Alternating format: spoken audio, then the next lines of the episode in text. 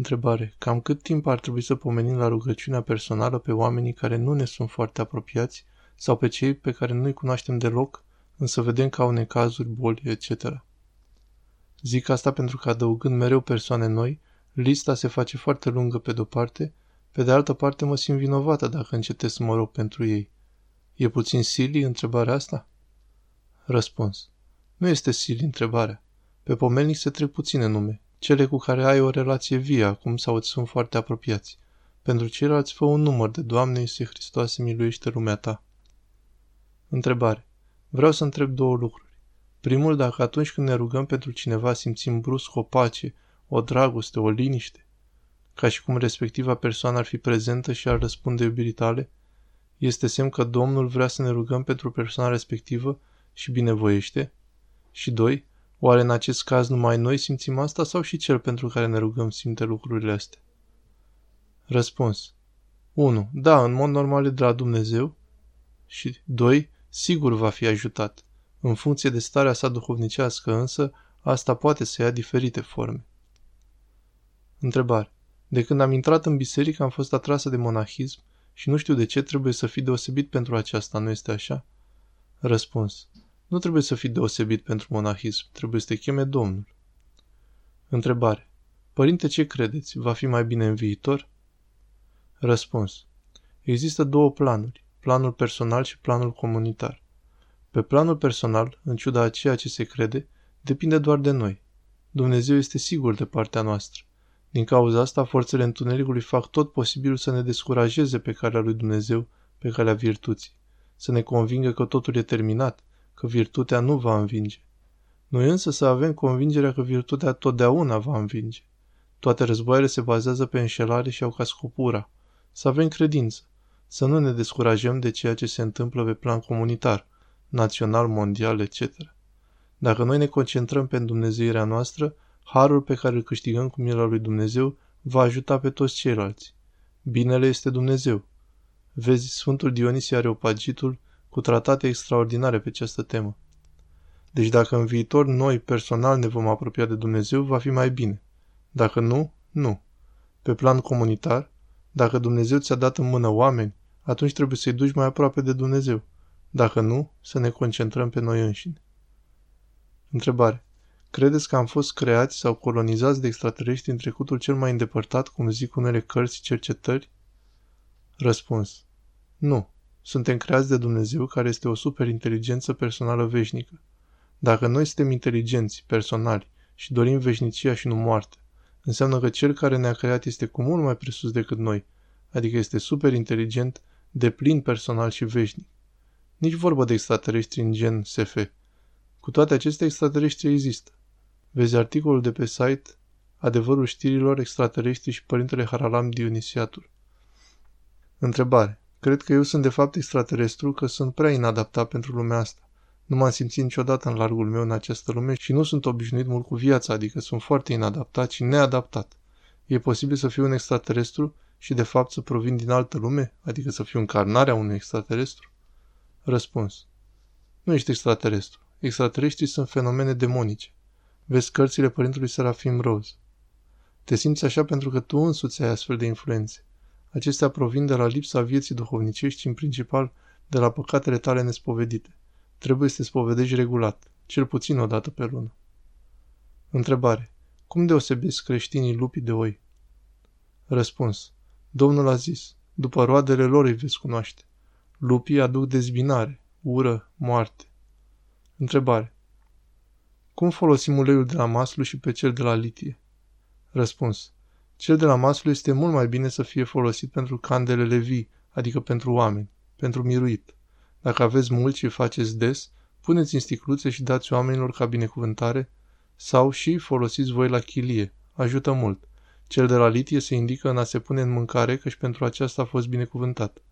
O mică parte din uleiul de la litie în cantitate de ulei care se pune în mâncare. Întrebare.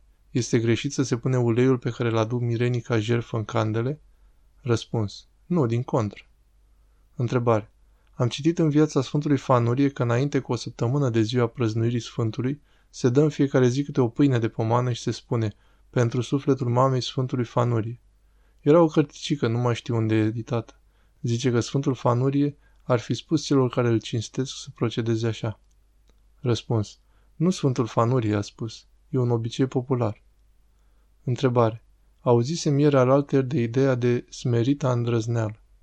Răspuns. Sfinții părinți vorbesc pe larg de obrăznicia vrednică de laudă. Trebuie să avem îndrăzneala vrednică de laudă față de Tatăl nostru cel Ceresc. Însă nu putem să avem acest lucru dacă nu ne curățim de patimi, fie și câtuși de puțin. Întrebare. Părintele Serafin Roz vorbește despre falsa spiritualitate ce se află la polul opus față de spiritul lumesc.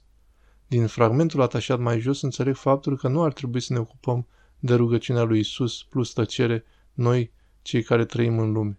Am înțeles greșit? Răspuns. Da, ai înțeles greșit. Părintele Serafim cauterizează fenomenul diletantismului. Un fenomen paralel este azi când toți suntem specialiști în virusologie, vaccinuri, imunologie, etc. Părintele Serafim se adresează lumii vestice, pe când Sfântul Iosif Isihastul și ucenicii lui, care se adresează mediului ortodox, au o poziție contrară.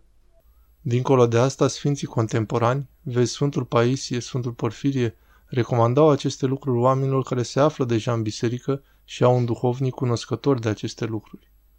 Întrebare. Am simțit în perioada aceea că Harul lui Dumnezeu mă învăluie, însă tot rugându-mă să întâlnesc soțul potrivit, după patru ani m-a revoltat. Și într-o zi am zis lui Dumnezeu că nu mă mai rog, că văd că nu mă ajută și să mă lase în pace. Din momentul acela nu am mai putut să mă rog, să ajung la slujbe, să mă spovedesc. Îmi simt inima împietrită și am o durere în zona inimii care apare foarte des. E ca și cum ar atârna o greutate de ea. M-a cuprins o lene grozavă, neiubire de aproapele și tot timpul am o neliniște. Sufletul caută mereu pe Dumnezeu. Simt o răutate înăuntru de care nu pot scăpa. Răspuns. Trebuie să te spovedești, să te pocăiești de acestea și va veni harul înapoi. Întrebare. Artistul observă, așteaptă, plăzmăiește și își permite chiar să o desfigureze, libertatea lui ținând de gratuitatea actului său. Instrumentele lui sunt mintea și simțirea care înșală. Răspuns. Deci artistul este cel care are dreptul să distorsioneze realitatea. Tragic. Artistul adevărat ar trebui să fie, este, cel care vede mai intens pe Dumnezeu acolo unde noi nu-L vedem. Întrebare. Am o nelămurire care mă frământă de mai mult timp. În anumite situații, mai mult sau mai puțin obișnuite, deși teoretic sau principial vorbind, știu cum ar fi bine să acționez, totuși am dificultăți, uneori chiar mari, în a mă hotărâ să acționez în modul respectiv, cel teoretic considerat corect, din cauza unei tulburări accentuate care apare în sufletul meu înainte de a lua decizia propriu-zisă. De aceea, întrebarea mea este următoarea. Ați putea să mă sfătuiți la ce ar trebui să fiu atent, pentru a putea discerne care este adevărata origine a acelei tulburări, căci eu cred că există două posibilități. Pe de o parte, tulburarea poate fi un semn de la Dumnezeu, prin care mi se atrage atenția că nu e cazul să forțez lucrurile în direcția aparent bună, pentru că, așa cum știm de la Sfinții Părinți, un bine nu este cu adevărat bine dacă nu este făcut bine. Iar pe de altă parte, acea tulburare poate fi generată de o revoltă energică a omului vechi din mine, care, așa cum bine știm, îndrăgește mult, printre altele, comoditatea, deopotrivă cea fizică și cea sufletească. Răspuns. Să fii atent la pacea inimii tale, la dispoziția de rugăciune și la dispoziția de a spune, a spovedi lucrul respectiv la un duhovnic. Dacă există toate acestea, atunci e bine. Dacă însă vezi că te turburi în Hristos, apare o strângere de inimă, nu ai chef să te rogi sau și vrei să ascunzi lucrul respectiv de conducătorul duhovnicesc, atunci e o problemă mare. Desigur că siguranța absolută este întrebare. Întrebare. Poate o să vi se pare stupid. Cum vedeți sufletul? Cum văd îngerii, dacă ei n-au organe trupești? Răspuns. Întâi de toate citește articolul de pe site cum a fost ridicat Ilie cu carul de foc la cer. Nu se poate explica dacă cineva nu are experiență, însă cineva poate să vadă că, de exemplu, anumite lucruri nu merg bine sau, de exemplu, vezi că un gând este rău sau nu. Cam așa ceva în stadiile începătoare, însă aceasta însă crește mult în timp dacă omul se luptă duhovnicește. Este cu totul altceva decât vederea trupească, însă este cel mai asemănător lucru cu vederea duhovnicească și de aici identitatea de cuvânt. Întrebare. Foarte frumos, coincidență sau nu. Astăzi fiul meu era foarte interesat cum să facă un cub Rubic și așa am dat peste videoclipurile acestui tânăr pentru ca imediat să văd despre ce era surpriză. Răspuns. Apropo de cuburi, combinații și coincidențe, Dumnezeu nu joacă zaruri. Albert Einstein Întrebare. La ce se referă Sfântul Isaac Sirul când zice ferește-te de îndrăzneală ca de moarte? Răspuns. Se referă la faptul că îndrăzneala naște o apropiere între oameni care îi depărtează pe aceștia de Dumnezeu.